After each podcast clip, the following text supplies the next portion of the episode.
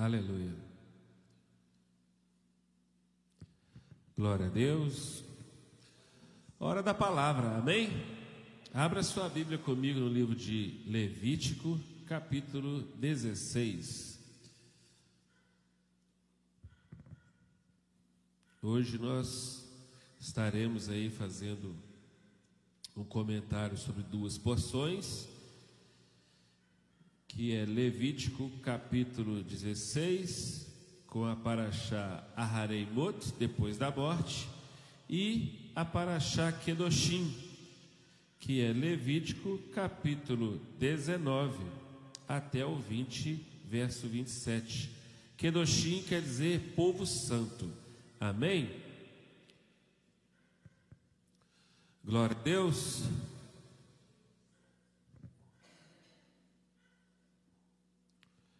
Eu vou fazer uma leitura e depois a gente entra falando algumas coisas sobre a, porção dessa semana. No capítulo 16, verso 1, vai dizer assim: O Senhor falou a Moisés depois da morte dos filhos de Arão, quando estes chegaram diante do Senhor e morreram. O Senhor disse a Moisés: Diga a seu irmão Arão que não entre no santuário a qualquer hora, para dentro do véu, diante do propiciatório que está sobre a arca, para que não morra. Porque aparecerei na nuvem sobre o propiciatório. Mas é assim que Arão deverá entrar no santuário. Amém? Glória a Deus. Senhor nosso Deus, Deus de Abraão, Deus de Isaac e Jacó, Pai, no nome do teu filho Yeshua, eu oro a ti nesta manhã, apresentando a tua palavra, meu Deus, a tua santa Torá, a tua instrução, que cantamos, Pai, que glorificamos o teu santo nome nela.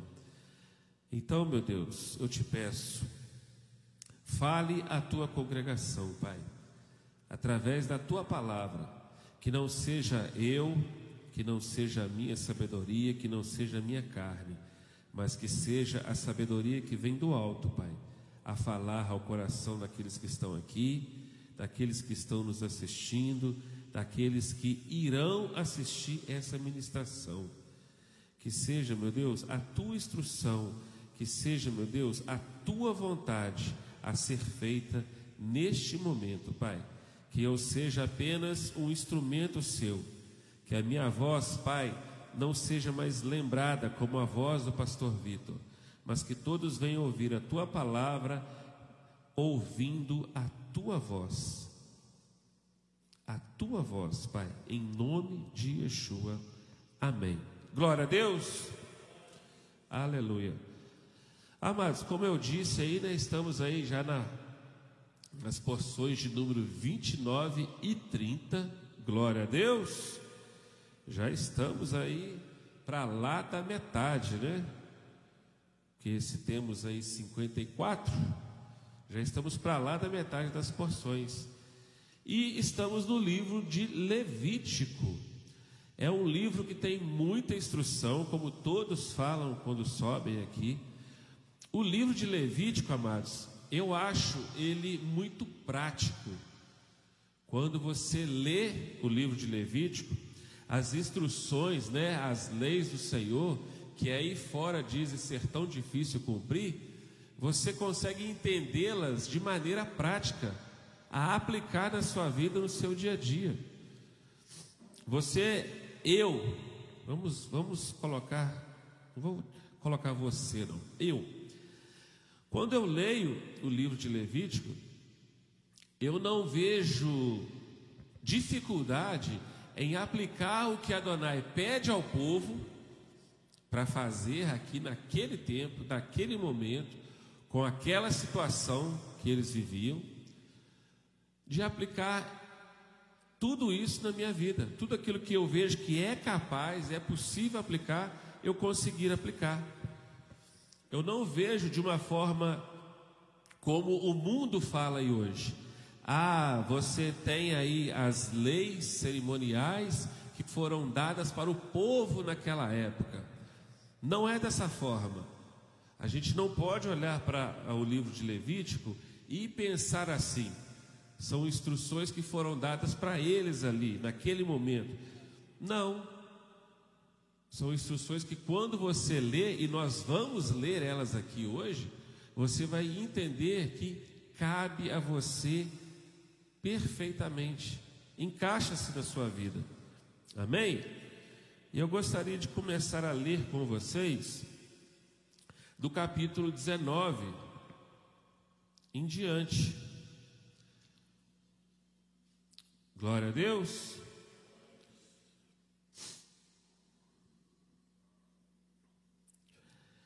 No verso primeiro,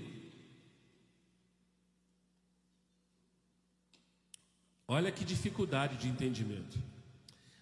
O Senhor disse a Moisés: Fale a toda a congregação dos filhos de Israel e diga-lhes: Para aí um pouquinho. O Senhor está dando uma ordem para Moisés falar à congregação dos filhos de Israel. Amém? Então, primeira briga aí. Pastor, está mandando falar para Israel. Tá. Mandando falar para Israel. Só que nós fomos enxertados em Israel. Segundo Romanos, nós somos enxertados nesse povo. Então nós participamos dessa, desse mandamento também, não participamos? Então, amém. Dito isso, sejam santos, porque eu, o Senhor, o Deus de vocês, sou santo. O Eterno dá uma ordem para o povo ser santo. Pastor, como que eu vou ser santo? Às vezes é uma pergunta que martela na cabeça de muito cristão, de muito servo de Deus. Como que eu vou ser santo? Eu já fiz muitas vezes essa pergunta.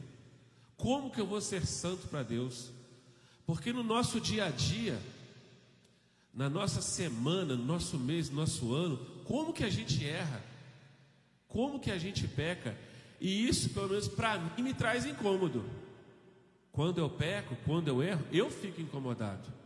Não é uma coisa natural para mim é, falar mal do meu irmão e seguir a minha vida. Não é natural isso. Se eu falar mal do Cláudio, tá aqui, nosso irmão, para mim não vai ficar legal. Eu não vou me sentir bem, eu vou ter que ir lá me consertar com ele, porque isso me gera um incômodo. E isso foi uma, uma das coisas que eu indagava muito a mim mesmo, porque onde eu buscava a resposta, eu não achava. O que, que eu poderia fazer para ser santo para Deus? E muitas pessoas estão travadas nessas perguntas. Ser santo para Deus, como que eu faço para ser santo para Deus? Eu vou me isolar? Eu vou me isolar, então eu vou fazer uma semana de jejum, de consagração, e aí sim eu estarei sendo santo para Deus? Não. A palavra diz que nós não nós temos que viver neste mundo, ser santos para Deus, mas viver neste mundo. É essa a instrução que a palavra nos dá. Então, como que você faz então, pastor, para ser santo para Deus? obedecendo os mandamentos. Não existe outra forma de você ser santo para Deus sem obediência ao que Deus manda fazer. Não existe outra forma, não tem outra solução.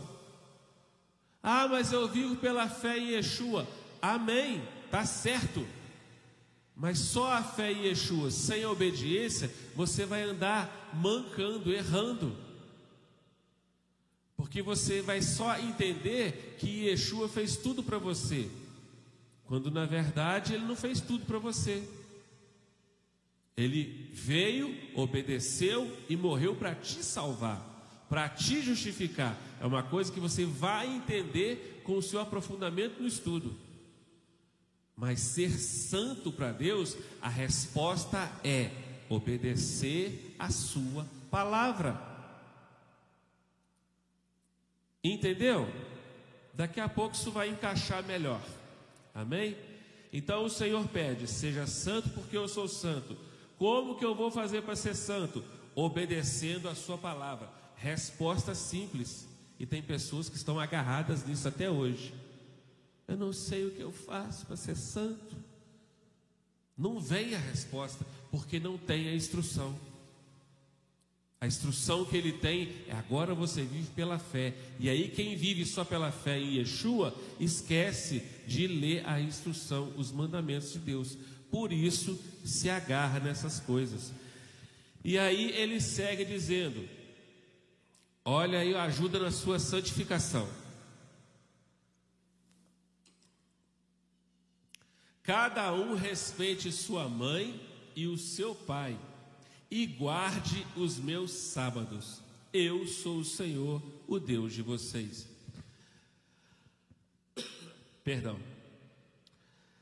Primeira obediência: obedecer pai e mãe, honrar pai e mãe. Às vezes você vai ter pai e mãe hoje que vai te dar trabalho. E é normal.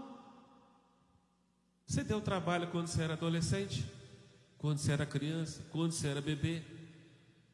A gente só não entende, às vezes, a inversão do processo. Você consegue compreender isso? Às vezes a gente não consegue entender a inversão. Um dia nós demos trabalho para os nossos pais do momento em que nascemos até a fase adulta. Demos muito trabalho para eles.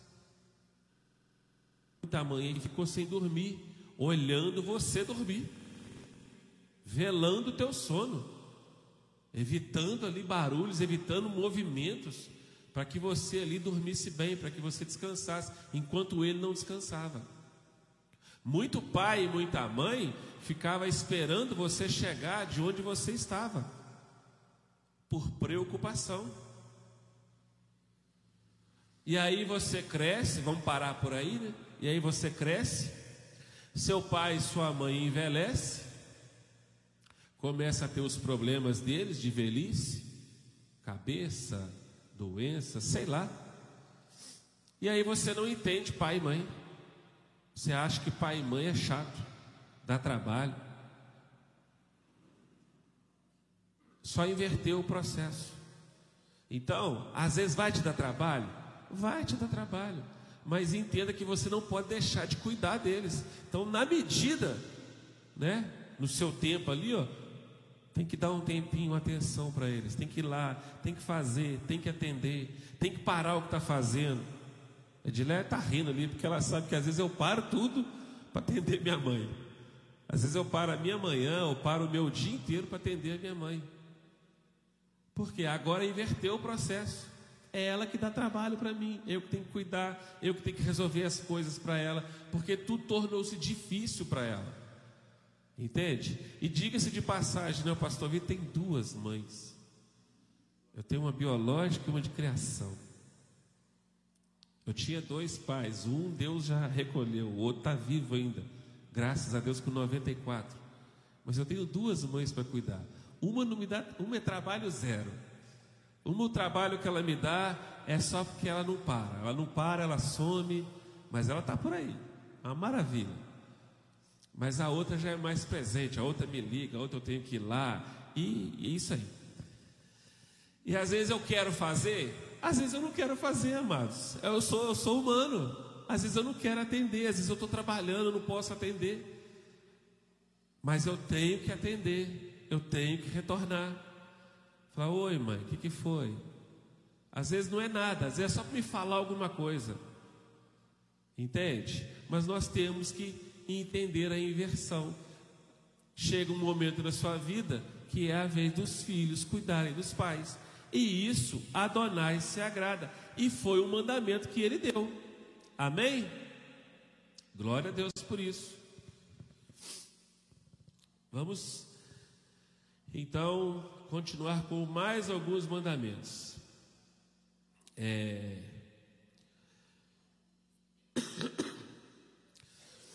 Não furtem. Verso 11 do capítulo 19. Não furtem, não mintam, nem usem de falsidade uns com os outros. Não façam juramentos falsos pelo meu nome, pois vocês estariam profanando o nome de Deus. Eu sou o Senhor. Engraçado que nós acabamos de ler Êxodo, né? E algumas coisas semelhantes nós lemos lá em Êxodo, não foi? Não furtar. Existem várias maneiras de você furtar, roubar. Não é necessariamente pegar aquilo que não é seu. Não é? Não é necessariamente pegar aqui esse negócio que eu não sei como é que chama e colocar no bolso e levar embora. Isso aqui é um tipo de furto. Mas eu posso furtar também quando eu me comprometo algo com meu irmão e não cumpro. Quando eu falo, ó, dia tal eu vou encontrar com você, não vou. Aquela pessoa se preparou, está lá me esperando. Ou seja, eu tirei um tempo daquela pessoa, que ela poderia estar fazendo outra coisa. Então, além de eu ter furtado o tempo dela, eu perdi a credibilidade da minha palavra com ela, que vai encaixar onde? Em falsos testemunhos, falsos juramentos. Eu prometi que eu ia. Falei, não, eu vou sim, e eu não fui. É... Já falei de fazer juramentos falsos, né? Então, Pois fazendo todas essas coisas, estaríamos profanando o nome do nosso Senhor. Então, tudo aquilo que Deus pede para que nós não venhamos a fazer, é para que o nome dele seja glorificado. Porque quando você faz ao contrário, você não glorifica o nome de Deus. E aí é o propósito do pedido dele aqui no início, de ser santo. Por quê? A classificação de santo para uma mente hoje, devido ao número muito grande né, de outras religiões, liga-se diretamente à imagem. Mas a palavra santo não quer dizer uma imagem, a palavra santo quer dizer separado. Então, quando você faz essas coisas que agradam a Deus, você torna-se separado deste mundo. Isso é ser santo para Deus. Quando você começa a obedecer, quando você começa a praticar as coisas de Deus para agradar a Ele, você torna-se separado deste mundo, não saindo dele, mas estando nele de uma maneira diferenciada. Você consegue entender, assimilar essas coisas? Você tem que estar no mundo, você tem que conviver com pessoas que não são de Deus, mas elas têm que ver que você é de Deus, porque você é separado. Então você não pode se isolar e nem isolar aquele que não é.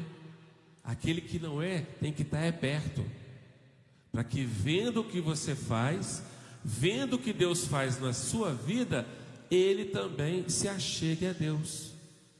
Esse é o propósito de ser santo. Esse é o propósito de ser separado. Deus não quer. Deus não quer nenhuma pessoa na intenção de ser santo isolado do mundo. Deus ele é glorificado quando você é separado, está no mundo e glorifica o nome dele. E as pessoas veem o que você está fazendo e querem se aproximar desse Deus. Não é ser santo escondido para Deus, é ser santo no mundo para Deus. Por isso que existe essa batalha enorme dentro de nós. Por isso que existe uma guerra infinita até a volta de Yeshua dentro de nós. Para quê, pastor? Para pecar. Para não fazer aquilo que agrada a Deus. Para esquecer dos seus mandamentos, das suas ordenanças. Para olhar para aquilo que não deve, para tocar naquilo que não deve, para desejar aquilo que não é seu. Por isso há essa luta terrível dentro de nós. Pelo menos comigo é assim. Dentro de mim, todo dia tem uma luta, tem uma batalha. eu levanto da minha cama, eu já começo as batalhas. Eu já tenho que levantar em oração espiritual, porque ali já começa. Não se esqueça de uma coisa, amados: você, eu, a gente dorme, o diabo não. O diabo não dorme. O diabo não tira o cochilinho. Ele não fala assim, eu vou deixar o pastor Vitor ali, agora ele foi dormir. Nana, gordinho, Nana, não. Até dormindo, ele vem me atormentar. Então, se eu não tenho base, se eu não tenho comunhão com Deus, ele vai estar sempre vencendo a minha pessoa, a minha carne. Para que nós venhamos a vencer, temos que ter comunhão. Comunhão de que forma? Obedecendo a palavra de Deus, sendo santo, sendo separado para Deus. Simplesmente fazendo o que, pastor? Tentando, se esforçando para aplicar a palavra de Deus na sua vida, no seu dia a dia. Aleluia.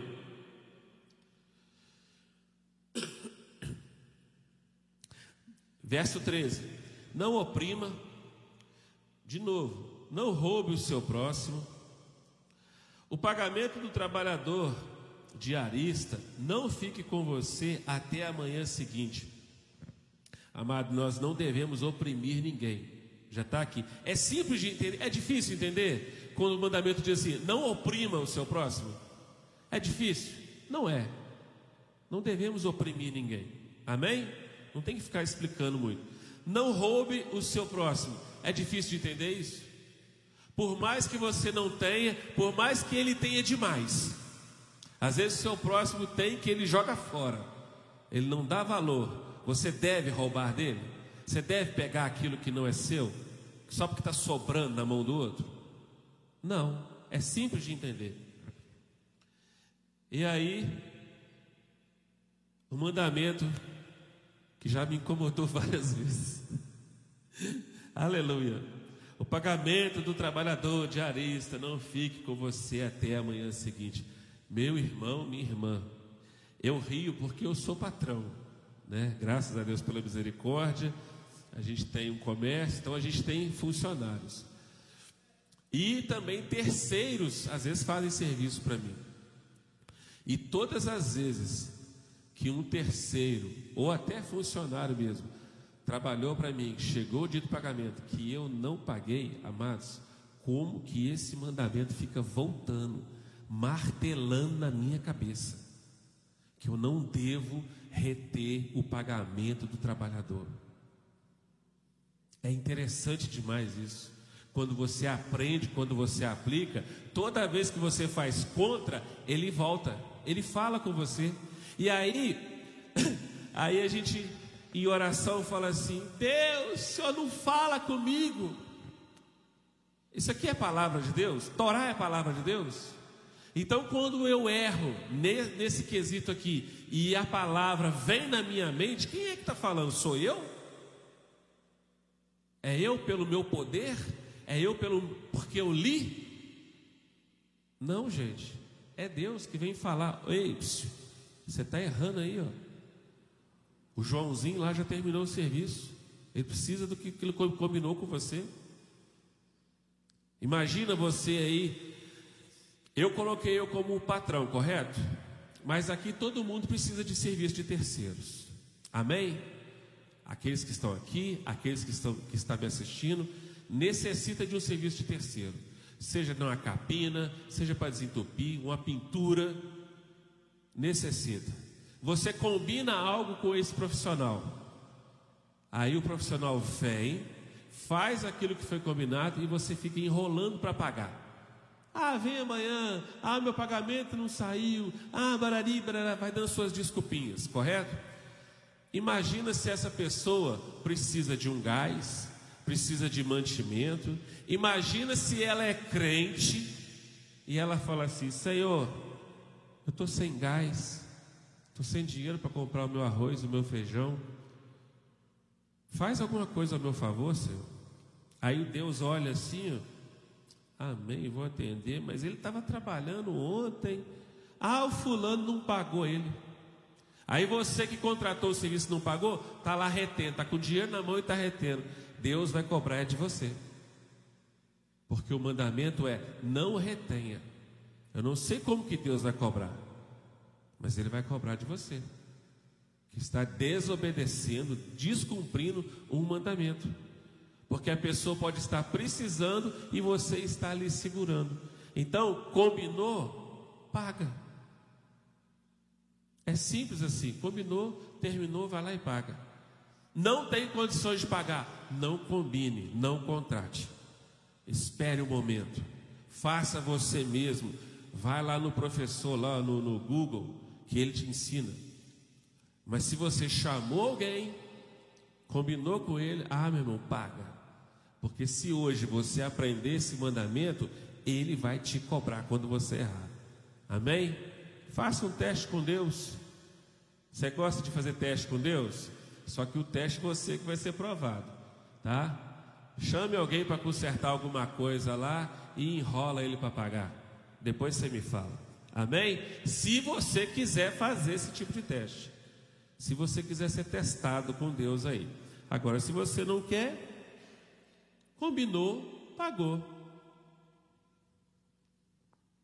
Esse pastor está mandando indireta para alguém. Não estou não, gente. Eu estou lendo a palavra, é mandamento. Aleluia.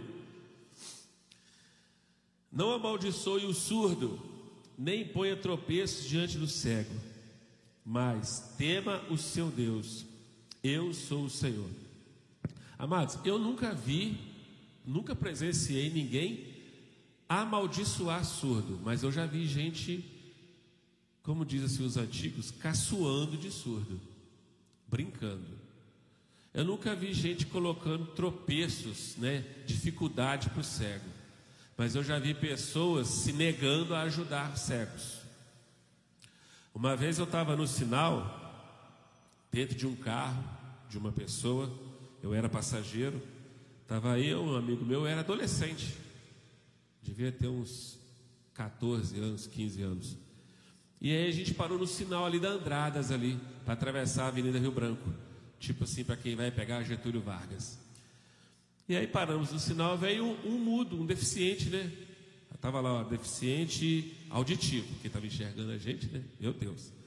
E ele entregou os, os papelzinhos pedindo ajuda e tal. E aí o motorista, né? Falou assim: vamos ver se esse cara é surdo mesmo. Começou a xingar ele.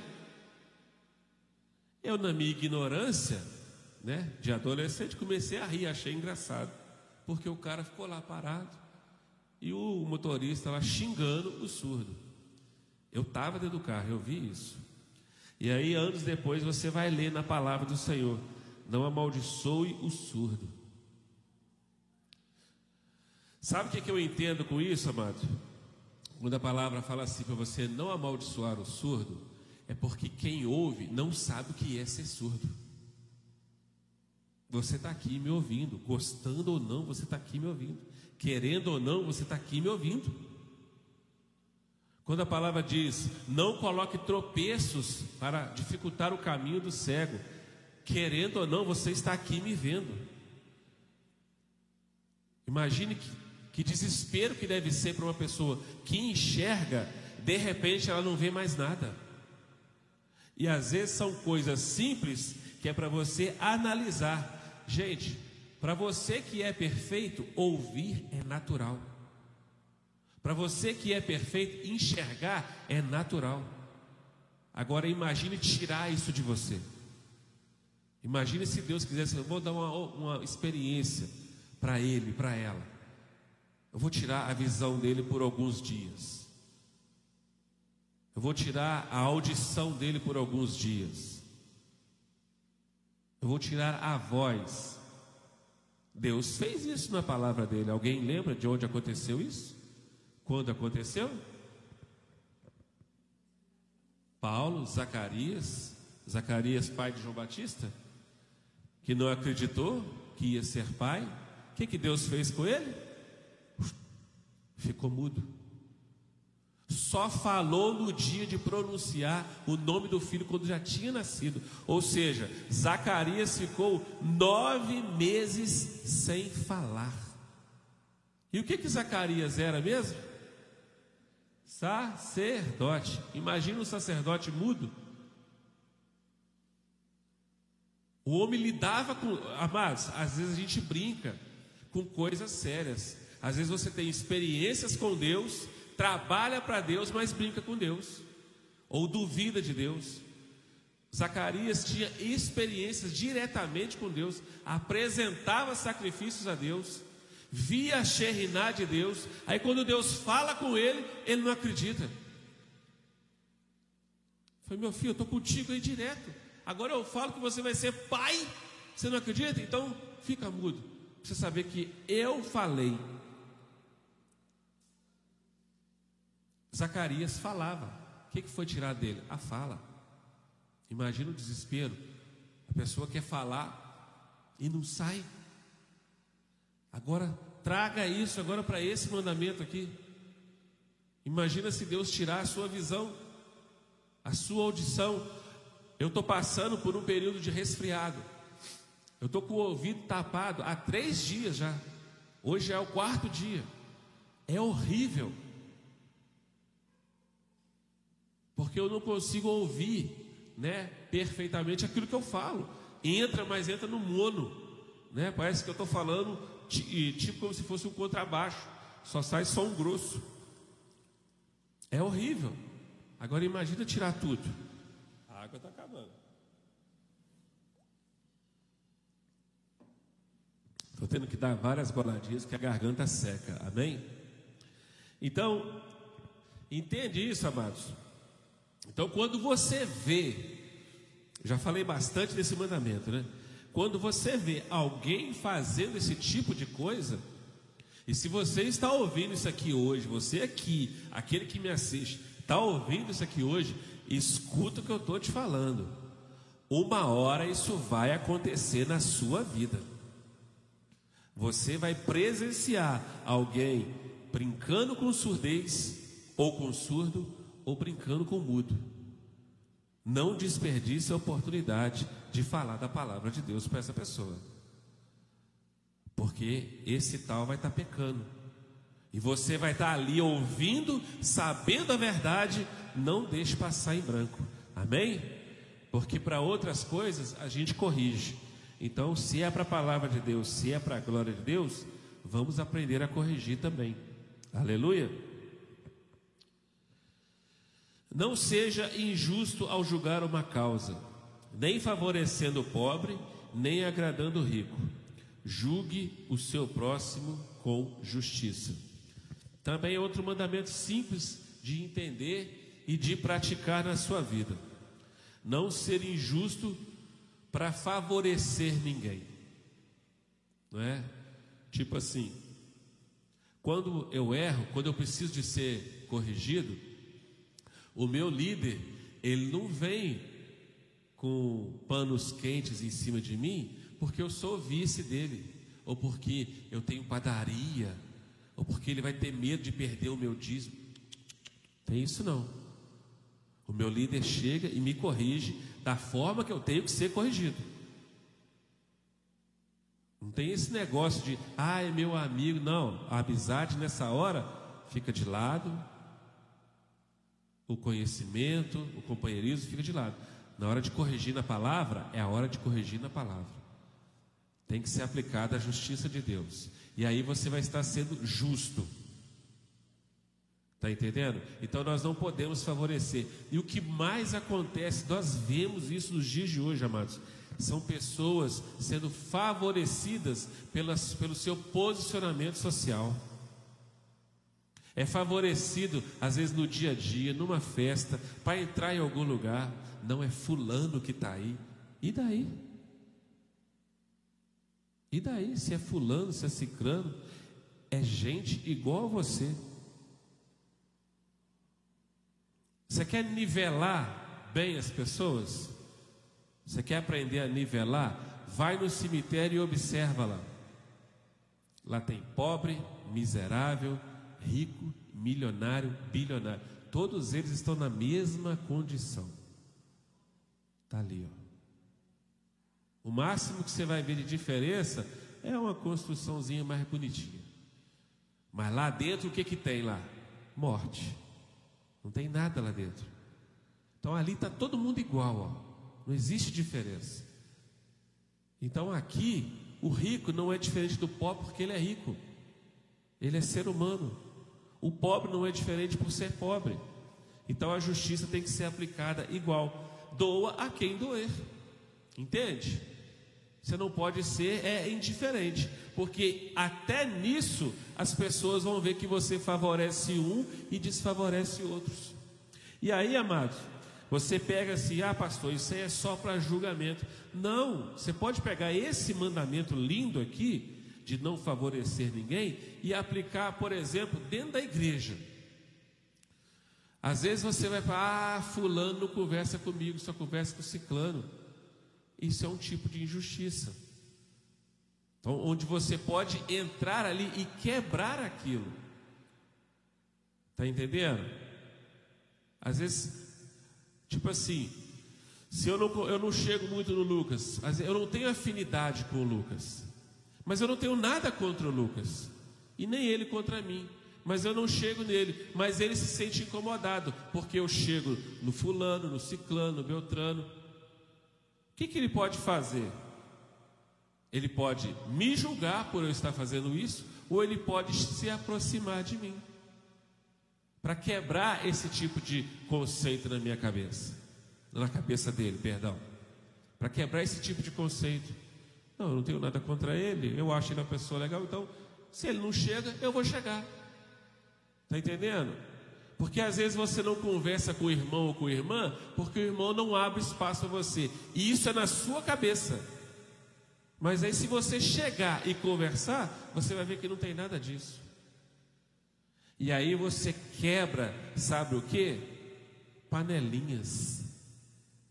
Você nunca mais vai falar que na sua igreja existe panelinhas. Você sabe por que, que existe panelinha numa igreja? Porque você não chega no meio. Você vê, ah não, ali é o grupinho tal. Eu não posso ir lá. Ali é o grupinho tal. Não. Ali é irmãos conversando. Chega lá, oi, Pai do Senhor, boa noite, boa semana e tal. Ri, entra no meio da brincadeira, da conversa. Está entendendo? Você quebra as panelinhas praticando a igualdade da balança na sua justiça. Então, se achegue, fale, converse. Às vezes a pessoa ela é quieta, mas se você chegar e conversar, ela vai falar. Muitas das vezes precisa-se de o primeiro passo.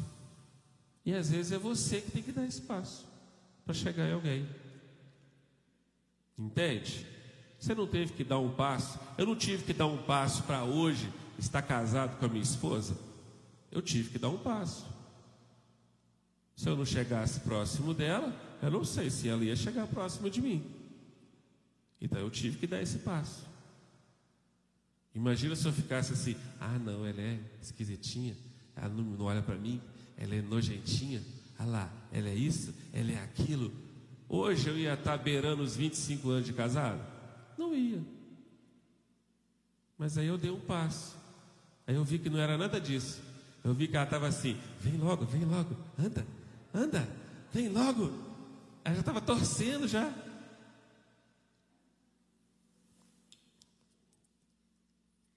Glória a Deus. Amém. Verso 16: Não andar como mexeriqueiro no meio do povo, nem atente contra a vida do seu próximo. Eu sou o Senhor. Vocês sabem o que é ser mexeriqueiro? Fofoqueiro. Né? Então, não podemos disseminar fofoca, não podemos andar né, fazendo fofoca no meio do povo. Ah, é um comentário santo. Não, se for, se for algo pejorativo, se for algo que é, desonra o seu irmão, é fofoca. Está entendendo? Se o seu irmão não está perto, é fofoca. Olha o que eu já falei aqui outro dia, há uns cultos aí atrás. Se o seu irmão não está perto para se defender, não fale dele. Então não fale. Então não ande como mexeriqueiro no meio do povo. Aleluia. Não guarde ódio no coração contra o seu próximo. Aleluia. Amados, você sabe o que, que o próximo pode fazer contra você? Você tem ideia? Não. O Cláudio, amanhã, ele vai me dar um soco na cara. Eu já vou orar a Deus para me não ter ódio dele. Eu sei disso. Então a gente não sabe o que, que o próximo vai fazer contra você. Deus sabe. Todas as coisas, Ele sabe. Ele não impede que aconteça. Digamos que amanhã o Cláudio realmente fosse me dar um soco na cara. E amanhã eu estou lá na padaria. Misericórdia, Cláudio, isso é muito grande. Digamos que amanhã ele me deu um soco na cara. Amém? Amém ou não amém? Ah, para uns é amém, para outros é amém. É um exemplo, então larga o amém de lado. Não, não amém, não amém. Digamos que amanhã ele vai me dar um soco na cara. Deus, sendo Deus, sabe disso, não sabe? Ele poderia impedir o Cláudio de fazer isso? Sim ou não? E se ele não impedir, o que, que vai acontecer amanhã? Vou tomar um socão na cara, não vou? Não vou entender nada, mas eu vou ter que lembrar que o Senhor falou: não guarde ódio no coração contra o teu próximo, mas repreendam. Vamos continuar agora o mandamento? Mas repreendam e não incorra em pecado por causa dele. Cláudio, por que, que você me deu um soco? O que, que eu te fiz? Isso é já começar a repreensão. E aí o Cláudio, na sua sã consciência, vai falar assim: te deu um soco por causa disso, disso, disso. Aí eu vou mas não foi eu, eu não fiz isso, me perdoa, e por aí vai. Mas eu não posso guardar ódio dele e querer dar um soco de volta nele por causa disso. Então, o que, que você aprende com isso? Se Deus não impede as pessoas de fazerem o mal contra você, é para que você cresça em espírito, na presença dEle, sabendo amar o seu próximo. Porque mesmo Deus, sabendo que tal pessoa é má, ele continua amando ela. Às vezes eu fiz algo que acabou com você, mas me arrependi, mas você ficou chateado. Deus já recebeu o meu arrependimento e você vai ficar todo amargurado aí, pecando contra mim à toa. É fácil tirar essas coisas? do coração, da mente? Não é. Como que você vai tirar isso? Só, não tem outro caminho. Ou você vai estar ligado com Deus, ou então você vai ficar morrendo de ódio. Não existe outra forma de limpar coração, de limpar mente, que não seja por meio de Deus. Só Ele cura, só Ele trata, só Ele limpa, liberta a gente. Porque é, é eu vou, vou colocar da minha maneira. É fácil ler, é fácil falar. Porque eu estou falando, eu estou verbalizando o mandamento. Mas quando você vive o mandamento, aí tem um outro detalhe que chama carne. A sua carne vai estar lutando. Por quê? Porque nós somos pecadores, amado. Tem pecado aqui. A sua carne vai estar lutando para que você não obedeça esse mandamento aqui. A sua carne vai estar lutando para que você guarde ódio, rancor, para que aquele troço vire uma raiz dentro de você e cresça e vire uma árvore enorme e você morra espiritualmente. Mas se você guardar este mandamento e em oração pedir a Deus, você vai conseguir se libertar e libertar aquele que te fez o mal. Não existe pastor superpoderoso, não existe oração superpoderosa. Existe a palavra de Deus. Se você praticar, você vai conseguir. Simples assim. Amém? Jesus é bom. Não procure vingança. É, é relacionado ao de cima, não é? O verso 18, ele é relacionado ao verso 17. Não procure vingança, nem guarde ira contra os filhos do seu, do seu povo, mas ame o próximo como você ama a si mesmo. Eu sou o Senhor. Amados, você já ouviu da boca do seu Senhor e Salvador Yeshua essas palavras? Amar ao próximo como você ama a si mesmo? Aí ele ainda dá, ele ainda dá uma, assim, uma planificada, né? Ele fala assim: ó, o mandamento é ame ao próximo como você ama a si mesmo. Ele fala: o novo eu te dou, ame ao próximo como eu amei vocês. Então, amar ao próximo nesse mandamento é o ponto de obedecer o mandamento, pôr em, pôr em prática a palavra. Amar ao próximo como o, a planificação de Yeshua é a ponto de você morrer pelo próximo. Mas primeiro, para você falar assim, não, eu morro por ele, você tem que se amar primeiro. Porque o mandamento é: ame ao próximo como a si mesmo. Não tem como você dar uma coisa que você não deu primeiramente para você. Então, primeiramente é quem? é você. Eu devo amar o meu irmão, mas para que eu ame o meu irmão, eu tenho que ter certeza que eu me amo. E como que você sabe que você se ama? Hein, pastor das perguntas difíceis. E agora, como que você sabe que você se ama? Já foi difícil para mim, pastor, quebrar essa pergunta de ser santo para Deus. Como que eu vou saber que eu me amo? Como que você vai saber que você se ama, amados? Quando você, quando você obedecer a palavra de Deus. Por quê? Em Ezequiel 20, 11, vai dizer assim para nós. Eu não vou ler lá em Ezequiel, não. Mas eu vou ler aqui Levítico, que está igualzinho o que está lá em Ezequiel. Levítico 18, 5 diz assim: Portanto, guarde os meus estatutos e os meus, meus juízos.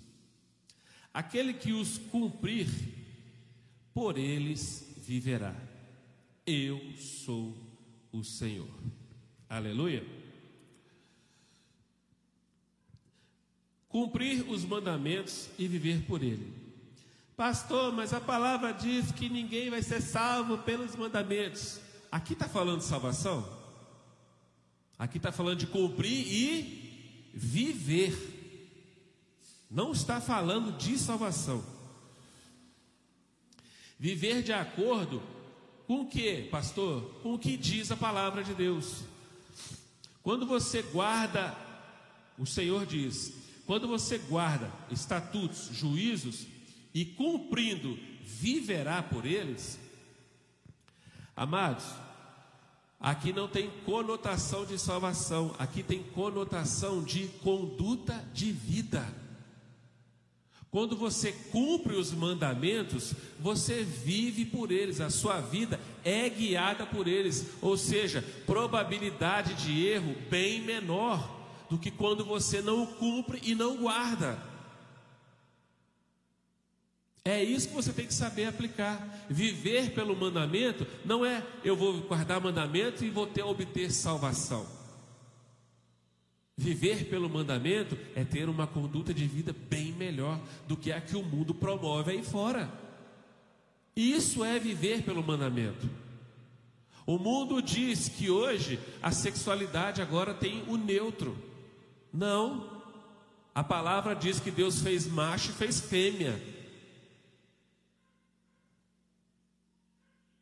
O mundo diz que hoje você pode inúmeras coisas de errado, onde para você é vergonhoso, a palavra te dá outra instrução. O mundo diz que hoje você pode se prostituir, a palavra diz para você não se prostitua.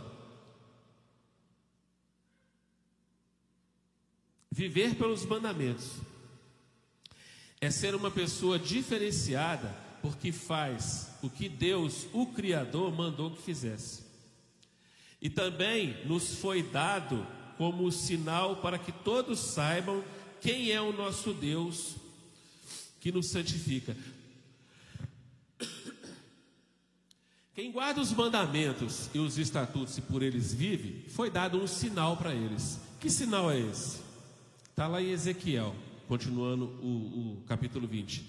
Deus deu o sábado como sinal. Aquele que vive pelo mandamento e o guarda e honra a Deus, ele falou assim: ó, darei para vocês o meu sábado para que todos vejam que vocês servem a mim.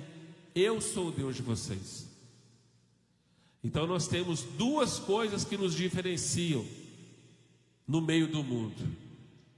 Nós somos obedientes à palavra de Deus, aos seus mandamentos, e nós guardamos o sábado que o Senhor te deu como sinal entre você e Ele. Sábado não é nada miraculoso, assim, ah, sábado é dia adventista, sábado não tem placa.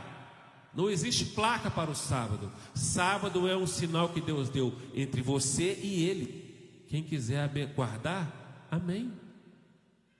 Eu não quero esse sinal para mim. Sábado para mim é um dia normal. É a escolha de cada um.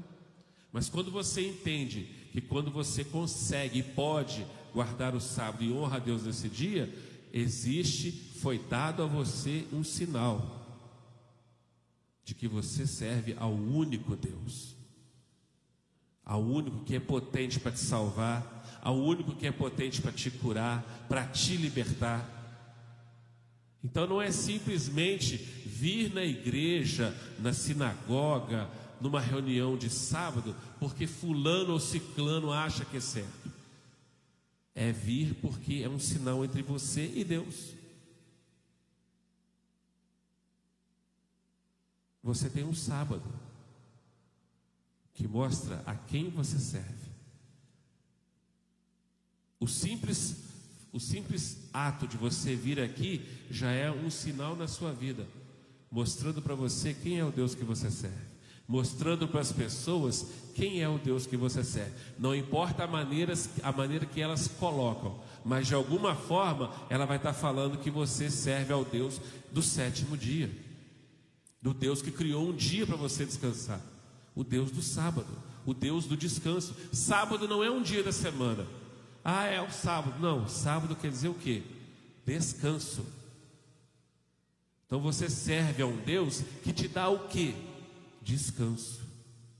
E o mundo serve a deuses que não dão para eles o que Deus nos dá: descanso, paz.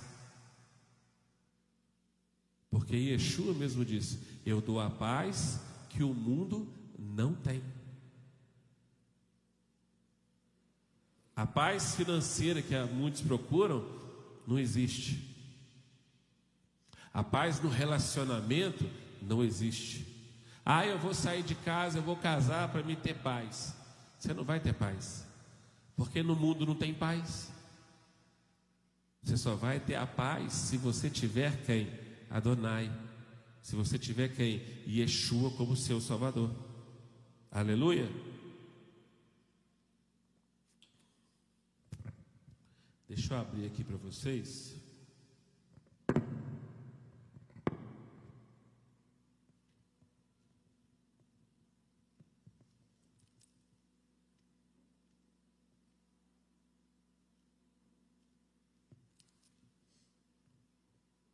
Ai, que saudade da minha marcadinha.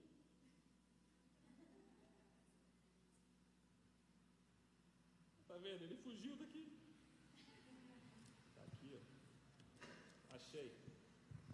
Abri na página, tá vendo? Aleluia.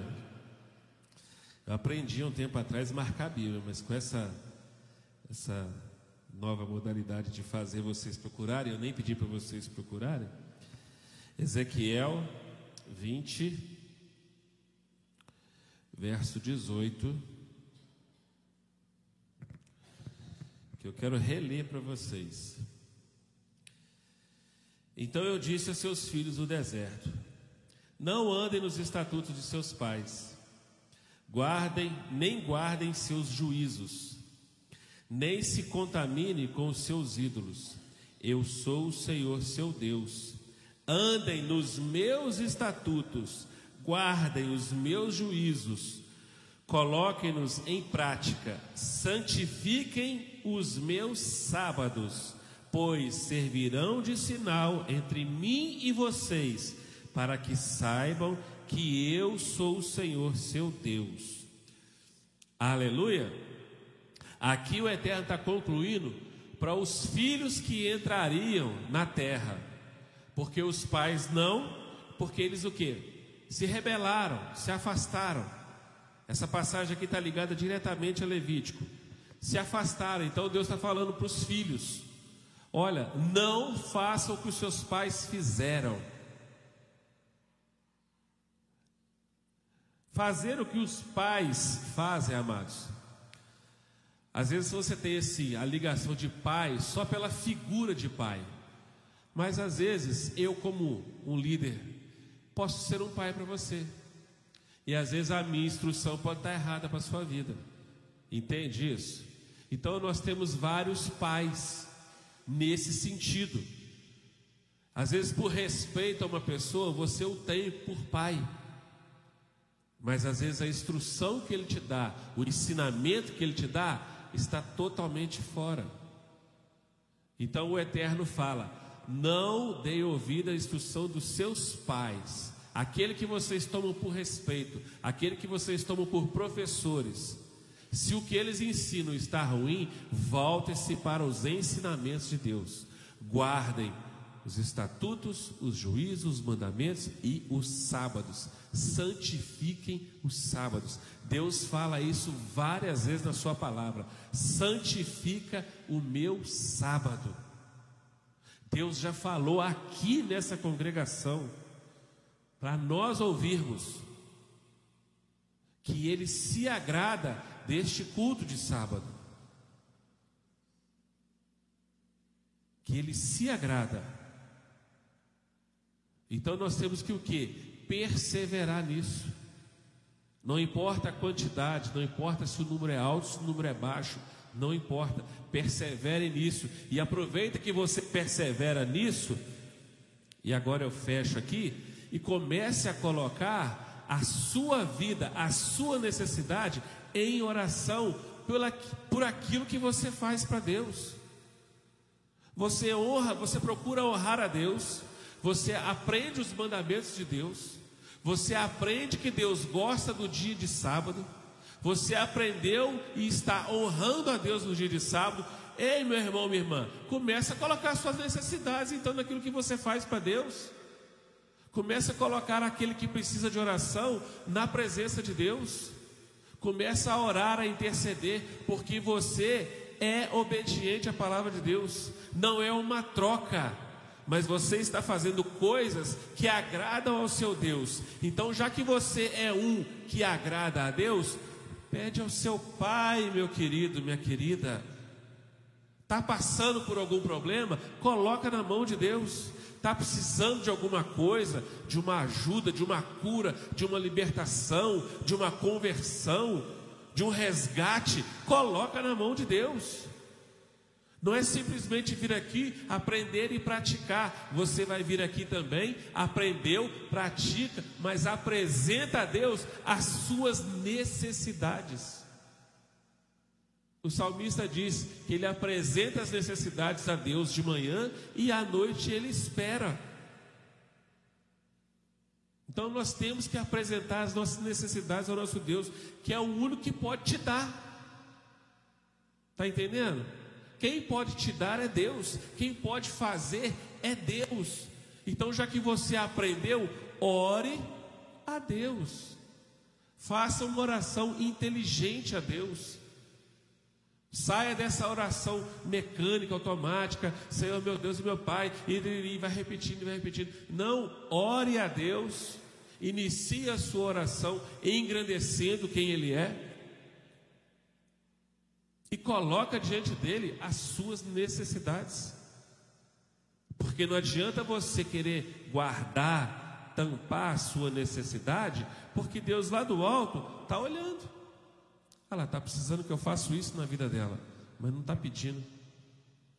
Está precisando que, ó, ó, eu, ali, ó, precisa de transformação. Ah lá, está precisando de cura na família, está precisando de restauração no casamento, está precisando disso, está precisando daquilo, mas não está me pedindo. Então, se você já aprendeu, agora você tem que entrar em oração com Deus.